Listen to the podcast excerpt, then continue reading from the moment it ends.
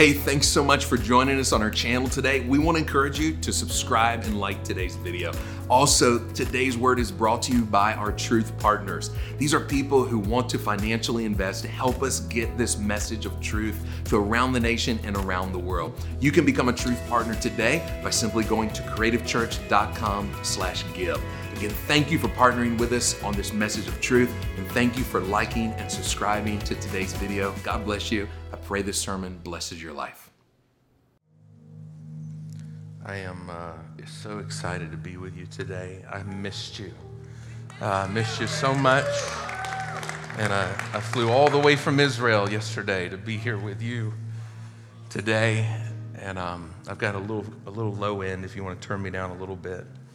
Um, so I'm a little jet lagged, uh, but I'm anointed today uh, to minister. And we loved Israel. We loved, I went with my pastor, and um, I went on a trip with my pastor, Pastor Ivan, and it was beautiful, and, uh, and his family.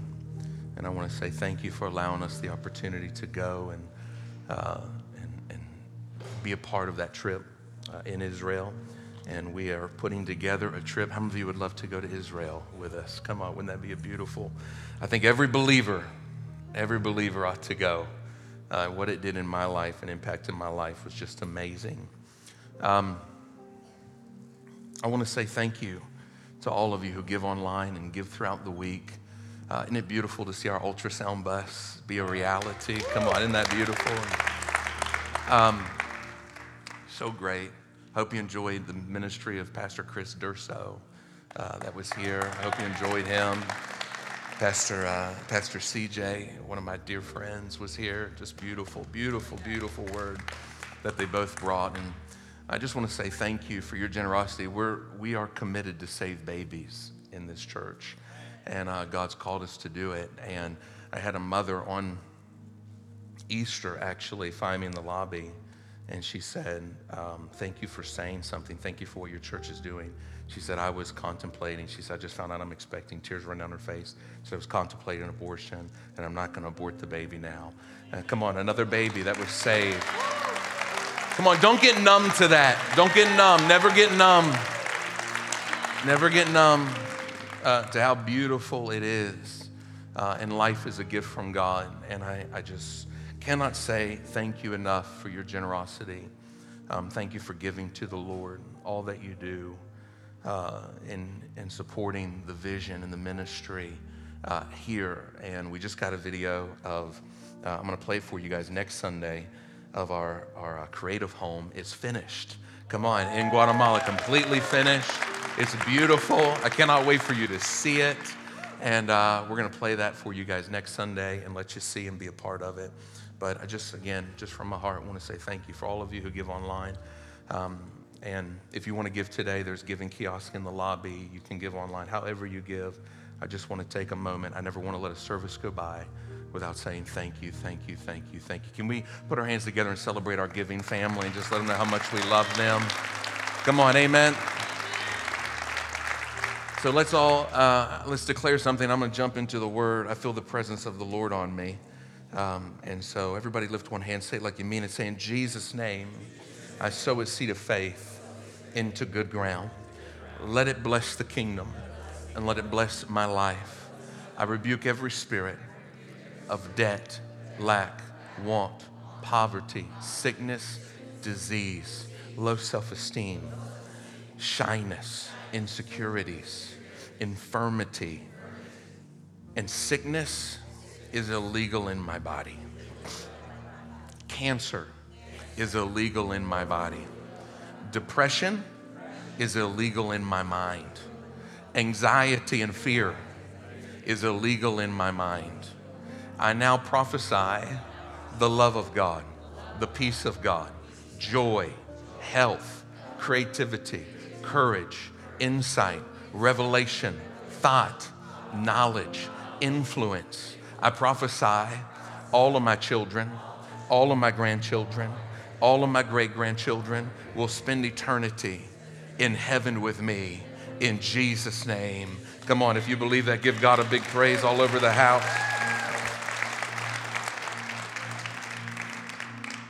Um, if you have your Bibles, I want you to go with me to the book of Mark. Will somebody bring me a little bottle of water, please? I typically don't need it, but I just feel I do. The book of Mark, chapter 12. Don't you love him? Yeah? Don't you love him? Has he been good to you? Yeah. His presence. Thank you so much. Thank you. Mark 12. Would you stand with me? Mark 12. Let's just read this together. I'm going to read from the New King James. Then one of the scribes,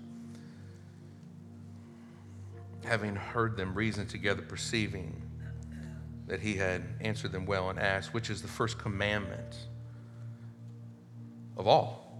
What's the greatest commandment of all? Jesus answered him, The first of all the commandments is, Hear, O Lord, thy God. The Lord is one. And here it is you shall love the Lord your God with all your heart. That's one. All your soul. That's two. All of your mind. That's three. And four, all of your all your strength, your sustenance, your wealth. That's four. Love the Lord your God. This is the first commandment, and the second is like unto it. You shall love your neighbor as yourself. There is no other commandment greater than these. Hey, I just want to take a moment and let you know that today's sermon is brought to you by our Truth Partners. If you're interested in being a Truth Partner, simply go to creativechurch.com slash give and select Truth Partners today. Again, please subscribe and like today's video. It's blessing you, it's blessing your family. And hey, let's get back to the word. So the scribe said unto him, Well, teacher, you have spoken the truth. For there is one God, and there is no other but He. And to love Him with all of your heart and all your understanding, with all thy soul and with all thy strength, to love one's neighbor as yourself is more than the whole burnt offerings and sacrifices. And Jesus saw that he answered wisely and said unto him, You are not far from the kingdom of God. But after that, no one dared question him. He knew how to answer a question. Father, I thank you for these few moments we get together in your presence. I ask that every person, Lord, would leave changed today. Would you say that with me? Just say, God, change my heart. Speak to my heart. Soften my heart to receive your word. In Jesus' name. You can be seated in the presence of the Lord. I love you. I love you. Did I tell you I love you? I love you. I want you to know it. I want you to be told. Um, I've never preached what I'm about to preach today. Um, and Jonas, don't go far. Yeah?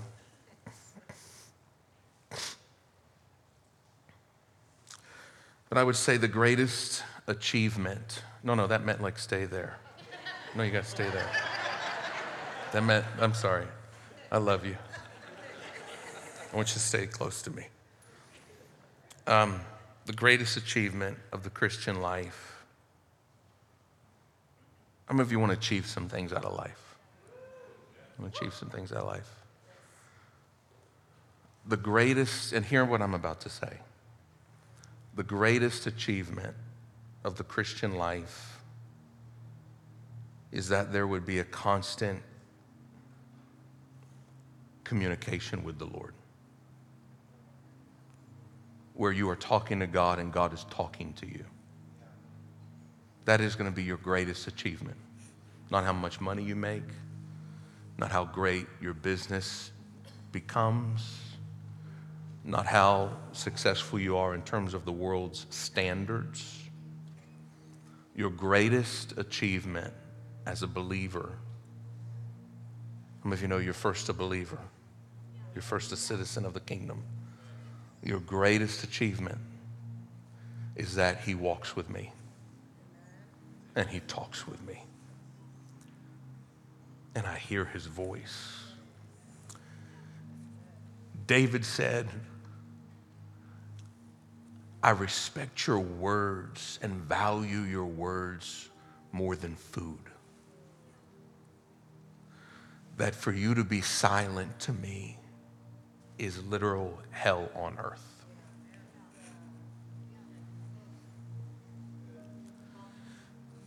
That the intimacy in my relationship with you means more to me than anything in my life. That ought to be our greatest achievement of every believer. And we just read basically the apex of the Christian life.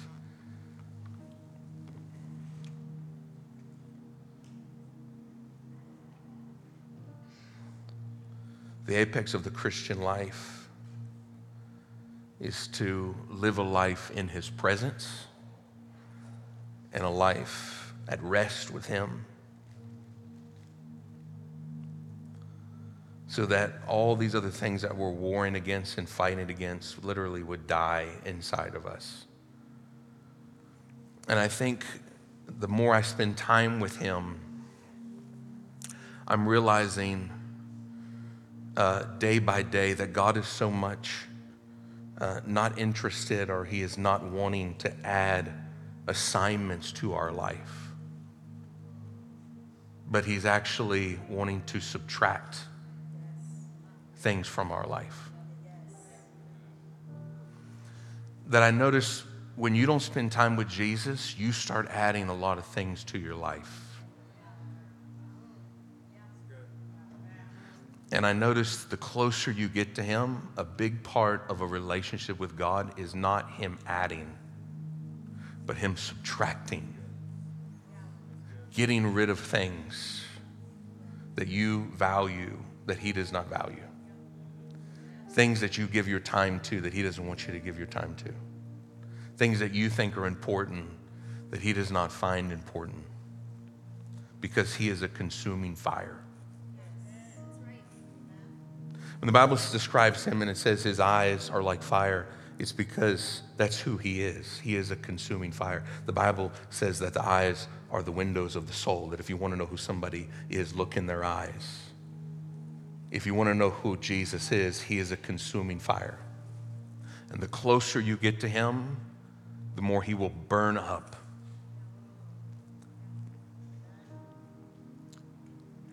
Things in your life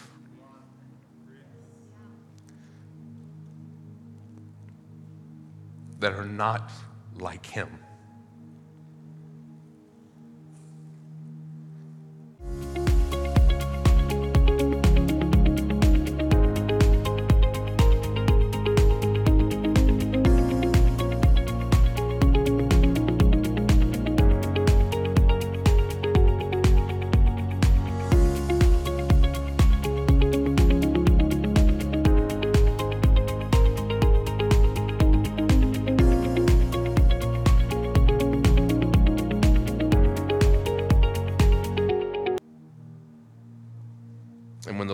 Encounters you with the reality of his presence, he is in the business of removing things off your plate. And he is a consuming fire and he burns up basically everything but himself. And so the question is what is left? Simple. What's left is him. Because God knows your heart. See, the one thing about God's presence is you can't hide motive from God. What do you want and why do you want it? It is, is it about Him? Or are we trying to prove something to somebody who didn't believe in us? Somebody who left us? Somebody who walked out on us?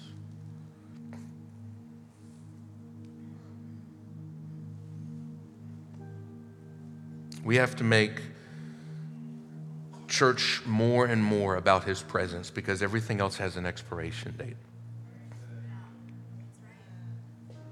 including me.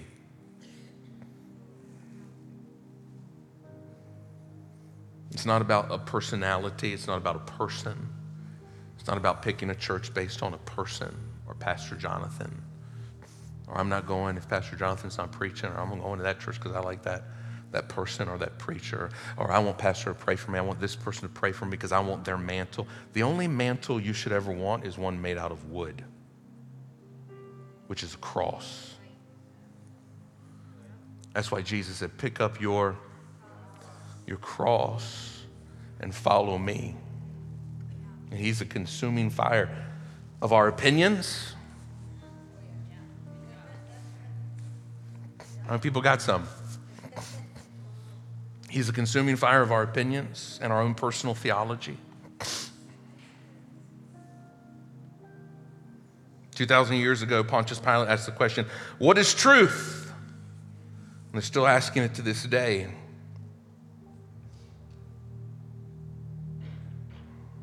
Because past generations always believed the, that we went to an outside source for truth. We went to a source outside of ourselves for truth, absolute truth. Mainly, we believed the Bible, God. That's how we determined truth. That's how we determined morality, what was moral and immoral, what was right, what was wrong. We went outside of ourselves. We looked at the Word of God. We asked God. We didn't consult ourselves for what was truth. But a new study from the Cultural Research Center at Arizona Christian University says 58% of Americans no longer believe in objective truth or morality. 58%.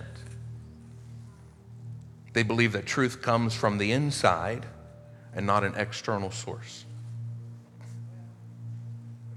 That instead of saying, Well, I look to the Word of God or I look to God, they, they say it's up to the individual to decide their own truth. And that was shocking what was even more shocking is when they said that evangelicals are almost um, as likely to reject absolute moral truth. They said 46% of evangelicals did not believe there is absolute truth. 46% of evangelicals.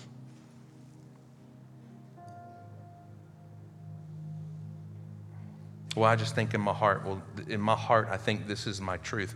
The Bible says the heart is wicked. Who, who even knows how wicked it is? God wants us to think, not just feel. Isaiah 118 says, God says, Come, let us reason together, says the Lord. Romans 12 says, Do not conform to this world, but be ye transformed by the renewing of your mind. We live in a world where men identifying as women, women identifying as men, men ruining women's sports, little children being indoctrinated in our schools, their own bodies being manipulated in an attempt to change their sexual orientation. Companies trying to benefit from it, like Nike and Bud Light. Even our schools, we have teachers indoctrinating our children saying that parents should stay out of it. The parents should not stay out of it. Those are our children. You didn't birth that child. You didn't raise that child. That's not your child. It's not America's children. That's my child.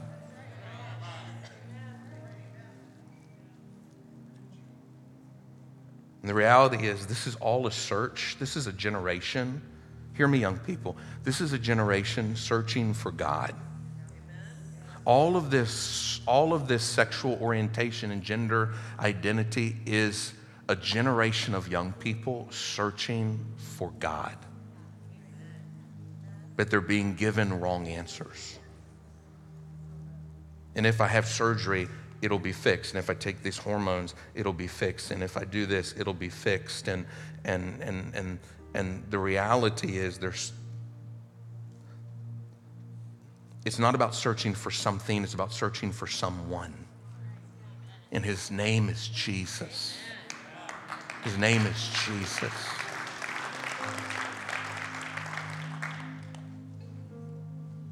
We have to live a life that models Jesus so that people in your life would be more aware of Jesus than they are of you.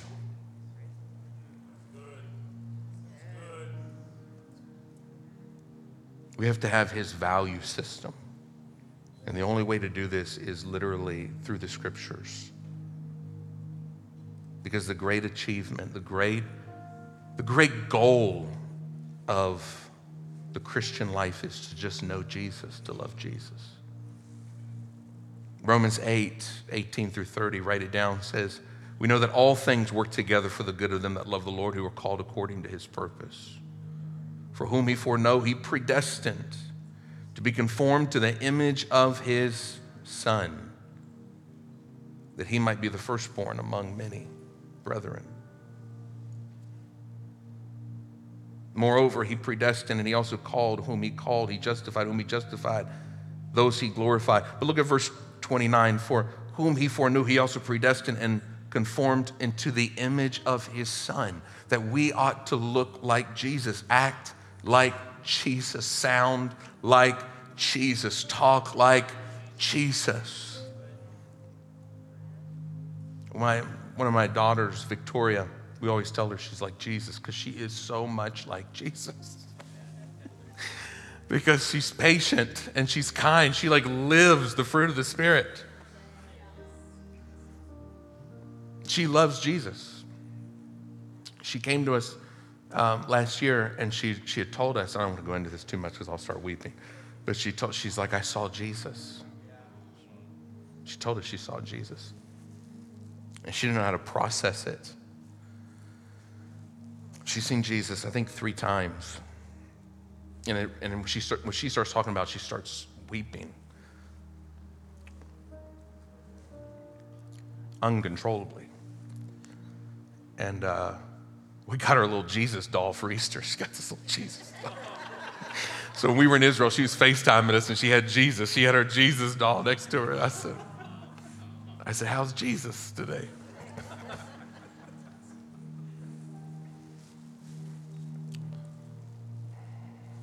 Romans 12, 9 through 21 says, Let love be without dissimulation, abhor evil cleave to which is good. Be kind and affectionate one to another. Did you hear me? Be kind and affectionate one to another with brotherly love in honor, preferring one another above yourself. How can I come and serve you today? How can I serve you? How can I love you? How can I show affection to you? How can I show kindness to you? Not just come in, get what I can get, and run out of here because I got things to do. That's not the body of Christ. That's not a family. We don't want kids just get up, eat the food, and run out. Come on, parents, you with me on that? Come in, just come in, eat up everything, and leave plates and run out of here like they. No, no, no, no. What can you do to be kind, to be affectionate, to be loving, to serve one another? To be a part of what the church is doing, to be a part of what your family's doing. Your family, all, the, all of you women, you should come, you should be a part of this women's.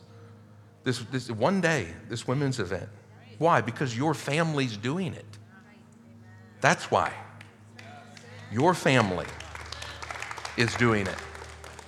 It's important that, that you get together with the women and pray. One amen on that. And pray and see, it's not about coming and eating cupcakes.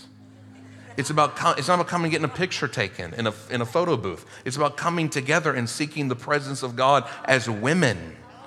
Because in the last days saith God, I will pour my spirit on all flesh. Your sons and daughters shall prophesy. It's about coming together and calling down the presence of God as women. Well, I'm busy. Well, who's not busy? This is once a year. Make it a priority. This is what I'm trying to say. The, the great achievement of your life is His presence, is a community of faith. All the stuff you're running after is all going to be burned up because He's a consuming fire. Only what you do for God counts. Well, I don't care as long as I'm in heaven. Trust me, when that day comes, you're going to care. When that day comes, all the things that you put your time into and effort into are not going to matter, and you're going to regret it. There is a reward coming. Come on, somebody say amen. There is a day of reward coming. Verse 11 Don't be slothful in business, fervent in spirit, serving the Lord. In what? Serving the Lord. Is that on there? In what? Serving the Lord. Verse 11 not slothful in business, fervent in spirit, serving the Lord, rejoicing in hope, patient in tribulation, continuing in what? Steadfast prayer. If you don't get up in the morning and give the first of your day to God, something's wrong. I'm just telling you, something's wrong. As a believer, you need to go to God and say, God, forgive me for not giving you the first of my day. Because some of you need to pray two, three, four hours to be like Jesus. I have to pray almost four hours to be like Jesus. If not, I'm not like Jesus. I'm like me. Well, it's not about it's not about how long. It's just about frequency. Does that count in relationships? I don't think so. You're gonna have a marriage where you pop in for 15 minutes every day? No, time does matter. How do you spell love? T I M E. Well, it's just about, as long as I spend 10 minutes with the Lord every day. No, no, no. Spending 10 minutes with God is about as equivalent as you working out 10 minutes a day. We can't tell, and no one else can either. You can't tell, and no one else can tell. You need to find out how much you need to pray till you're like Jesus. And you'll know it because your wife will tell you, you're like Jesus. Your husband will tell you, You're like Jesus. Your kids will tell you, Oh my gosh, you're like Jesus. People need to tell you, You are like Jesus and not like you.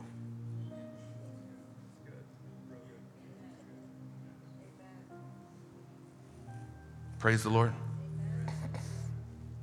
Continuing in steadfast prayer.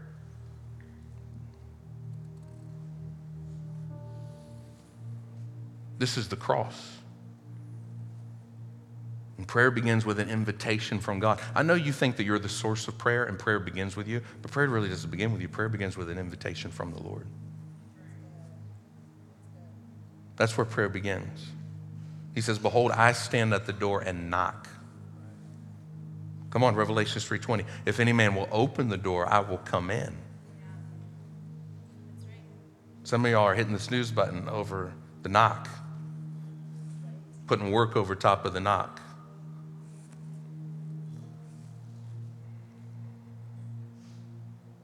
Praying is the Lord's invitation. And to deny him of that is to deny his feelings because he is a person. He wants to spend time with you. And we've got to get this down in our heart because the only thing that's really going to change this generation is the presence of God. See, our, our nation's definition of love is self love. And just go ahead and teach you some things that nobody else will teach you. Our nation's definition of love is self love. Love yourself, express yourself. LGBTQ, homosexuality, transsexual. Express yourself, self love. What a narcissistic way to define reality. And this is a demonic, antichrist, goal to pervert and change the definition of love. And in our world, the most courageous thing, in our current world where we live, the most courageous thing you can do is be gay. That's what they tell you. This is the most courageous thing you can do as a young person is be gay. We need to celebrate you being gay. They, they tell you it's courageous to be gay, not courageous to sacrifice your life for someone else. This is crazy. That's why we have more gay flags in our nation than American flags. You got churches who have gay flags out front and not crosses anymore. And they've made the emblem of love a flag. I thought the emblem of love was a cross.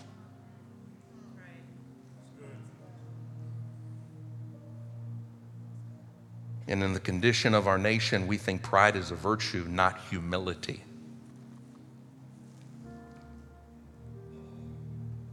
Our definition of love as a nation is self love, and self love is narcissism.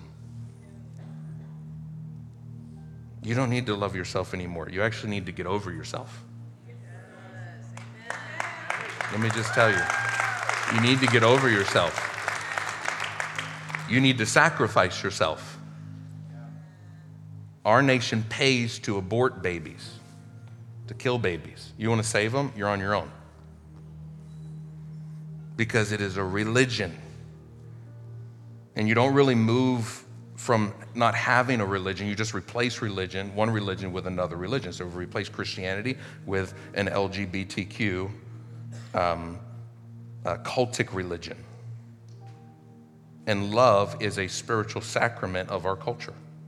They've made love a, a, spiritual sacrament and gender expression the religious ritual of our time. This is a religion. Hear me, young people. This is a religion. They've replaced the cross with a flag, and they worship and dance openly and parade openly. This is a religion. And Christianity has become blasphemy and the Bible has become sacrilegious. And if you uh, believe that homosexuality, homosexuality is a sin, you're consi- that is considered the unforgivable sin.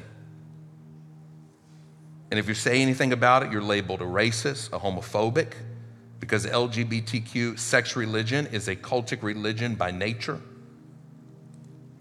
And it is rising aggressively, and its purpose is to dismantle and destroy Christianity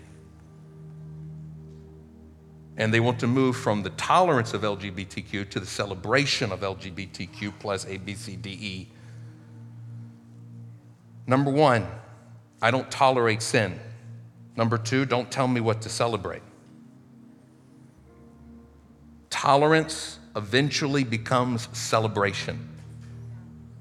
And we had a generation before us that tolerated, tolerated, tolerated. Whatever you tolerate, the next generation will celebrate. And the question is, what is love?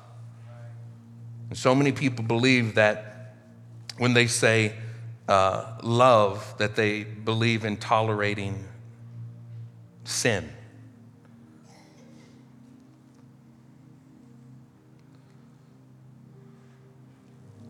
But what they mean is they want to call the love of God wickedness, calling darkness light. They want to call sin love. And John describes it himself as the one whom Jesus loved. In John 15, 12, and 13, the cross is the symbol of love. Did you hear what I said? The cross is a symbol of love. The cross is the symbol of love. This is my commandment that ye love one another no greater love hath any man than this, and he laid down his life for his friends. The world is screaming, Love is love. But Jesus is saying, I am love. Jesus died for all of you to show you his love. For God so the world that he gave his only begotten Son. Love is not a feeling of dopamine that makes you feel good, love is a decision that makes you do good. Love is not sexual attraction, love is self denial. Love is not about you, love is about others. Love is an intentional decision That's why love is not love, God is love. Jesus is the definition of love. The cross is the definition of love. And that's why we have a whole new pagan religion symbolized. And we have people dancing in the streets, and LGBTQ sex religion is now a pagan religion. God created you to worship Him, love people, and use sex. But this LGBTQ sex religion makes you love self, use people, and worship sex. How did we get to this point where people feel like they really don't love themselves enough? Really? You really don't love yourself enough. The real problem with the human condition is people love themselves too much. People, people naturally are wicked and selfish. I know you think you're just the most generous, kind person naturally, but you're not. Nor am I. That's why one of your first words was probably mine. I just went to Israel and we saw civilization after civilization after civilization that built, used millions of slaves to build monuments to themselves. People who were murdered millions of people just so they could build a name for themselves, an image of themselves. People are not naturally good. People are not naturally kind and loving and generous. They're like that because of the power of the Holy Spirit that lives on the inside of them. 2 Timothy chapter 3 verse 1 says, "But you need to be aware that in the final days the culture of society will become extremely first people fierce. People will be self-centered lovers of themselves." We live in a world where people are consumed with self-love. You just need to love yourself more. You just need to love yourself more. You need to love yourself more. You need to love yourself more. Jesus never said for you to love yourself so you can love others. Nowhere in this book does it say if you love yourself enough, you'll be able to love others. We live in a world that is filled with narcissistic self love. And this is the sign of the last day that they will become obsessed with lovers of themselves, obsessed with money. They will boast about great things, strut around in their arrogant pride. They will mock all that is right. They will ignore their own families. They will be ungrateful and ungodly. They will become addicted to hateful, malicious slander. Slaves to the desires. They will be ferocious, belligerent, haters of all that is good and right. That's why the church is scared. People are scared to stand up for what is right because of the hate. With brutal treachery, they will act without resistance, bigoted and wrapped in clouds of their conceit. They will find their delight in the pleasures of this world more than the pleasures of loving God. They pretend to have a respect for God, but in reality, they want nothing to do with Him or His power. Stay away from people like these. Self love is narcissism because self love is not really about love, it's about loving yourself. Love should not be about loving you, it should be about loving others. Love is not about sexual attraction. Love is about sacrificing for someone else. Love is not about, about what you desire. Love is about what someone else desires. Love is about sacrifice and to die to yourself. To love is to die so someone else might live. This is the story of the gospel that God so loved the world that he gave his life for us. And when enough people go along with a lie, you end up in cultural deception a cultural delusion. When you've got perverted men dressing like women and drag queens, and, and, they, and they walk around in front of little children and teach them about sex, and we call it tolerance and diversity. We used to call it pedophilia. Why would you dress up like a woman and dance around little? Every single, every normal man in this house knows that that's not normal. It's not normal. And no man would ever want to be a woman. Can I get an amen from some men in the room? We are glad to be men. And it's a moment of cultural narcissism. Hear me, hear me good, I'm almost done. We live in a world of cultural narcissism and self love. And in a culture that is obsessed with self love, it's funny how Jesus did not call you to love yourself. Jesus called you to deny yourself. Jesus said in Matthew, if you want to be my disciple, deny yourself. Not love yourself. In a culture that's obsessed with loving yourself, the gospel says deny yourself. Eh, the gospel is not about self expression, the gospel is about self denial.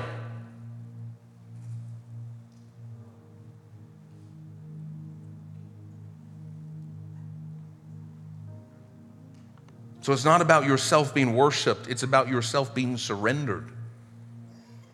Your sexual identity is not to be worshiped, but to be given back to God. Since God created you, He is the one who has the full authority to tell you what ought to be done.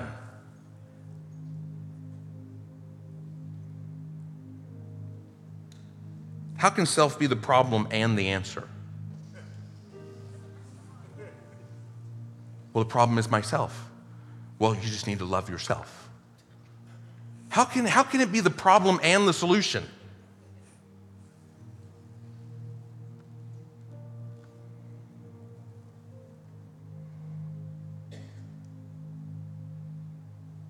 How can they answer the people feeling bad about themselves be themselves? Jesus did not say, Love yourself so you can love others. Jesus did not say, Love yourself so you'll be able to love others. He said, Love others as you love yourself. So the implication is you already love you. And the world is saying you need to love yourself more. No, you don't need to love yourself more. You already love you. That's why he said you need to learn how to love others like you love you. Woo, Jesus. The Bible says, No man hateth his own flesh, but nourishes it and protecteth it and cherisheth it. Uh, so ought husbands to do for their wives. Read it in Ephesians 5.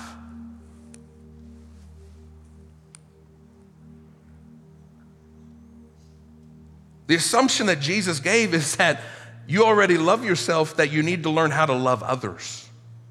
And when you get over yourself and when you understand how selfish you are, you become sacrificial. And when you realize how unloving you are, you become loving. Self love is not love. Self love is not loving. Self love is spiritual narcissism. And all this mental health crisis is a result of self love because you are, you are the problem. And the world's telling you, you have no problem. Our world is telling young people that when you have a problem, you're not the problem. Everything around you is the problem. So they spend their life trying to fix everything around them and not themselves. But Jesus came to deal with you you. You are the problem. I am the problem. And the world is telling you, you're not the problem, just love yourself. Everything else is the problem. That's why you got a whole generation of young people trying to fix everything but themselves. And they're triggered by everything.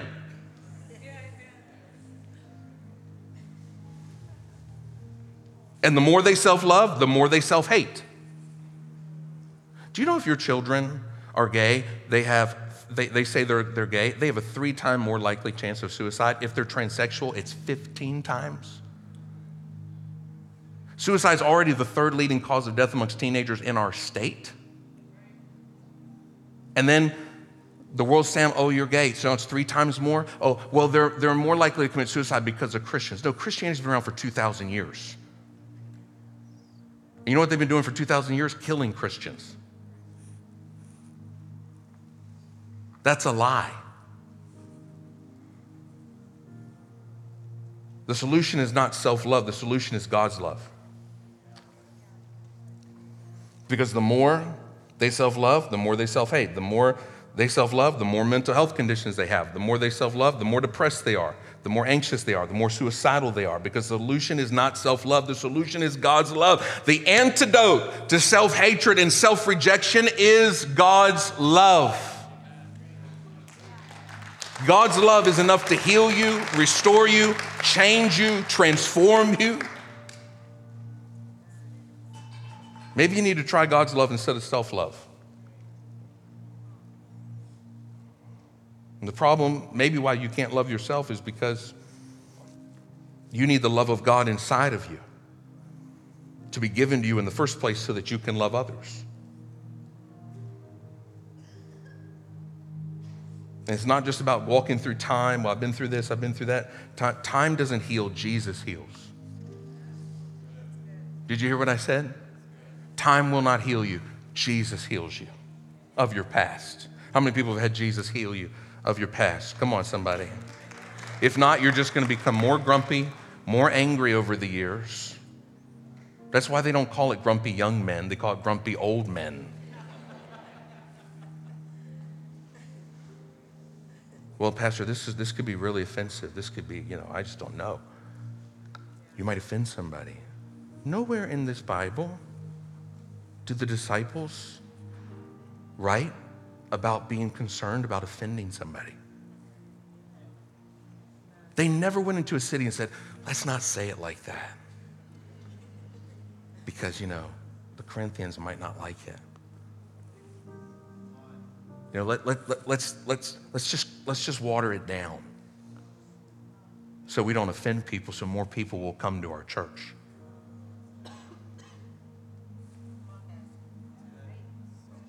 There is no attendance goal in this church, just so you know. It's not, it's not a part of the vision items. There's no goal. We're never going to be like, if there's 50, if there's 10, if there's one. There will at least be 10 because I got eight kids. There's no attendance goal. Like, we're not trying to build a crowd. Like, we, we're, not, we're, not, we're not, I'm not up here hoping I don't offend you.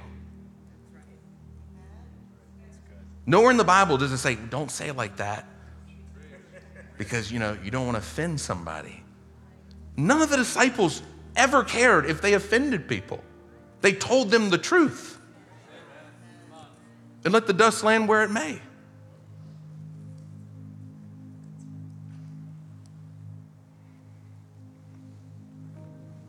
God does not need our help, God needs our death.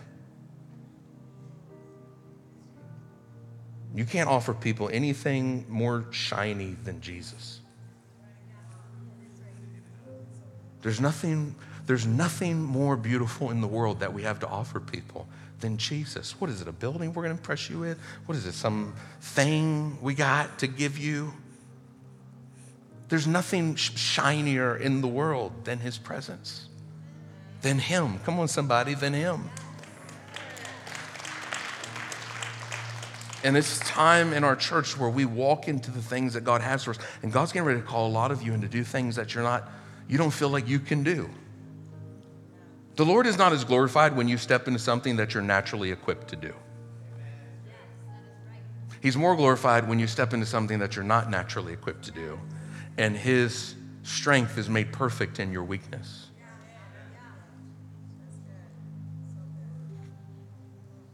It's about prayer. I'll end with this it's about prayer. And I'm going to be leading our church more and more in prayer. God spoke to me the other day when I was in prayer, and He just said, Jonathan, prayer can do anything God can do.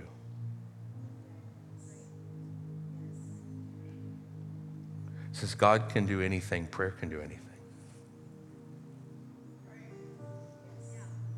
We want God to do things, but we don't want to pray. Prayer can do anything God can do. Prayer can do anything God can do.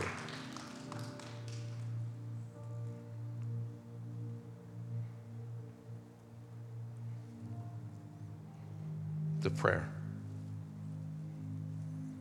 Acts 6, 1 through 4, it says, Now in those days when the number of the disciples were multiplying, then arose complaints. People started complaining, the Hellenists, because the widows were neglected by the daily distribution. When the twelve summoned the multitude of disciples, they said, It's not desirable that we should leave the word of God to serve tables. Therefore, brethren, seek out from among you seven men of good reputation, full of the Holy Spirit and wisdom. You needed the Holy Spirit to serve tables in the New Testament church. To be an usher in the New Testament, you had to be full of wisdom, full of good rapport, and full of the Holy Ghost. I think their ushers in the New Testament would destroy some preachers today. Full of prayer, full of the Holy Spirit. And give, we need to give ourselves to prayer and to the Word of God.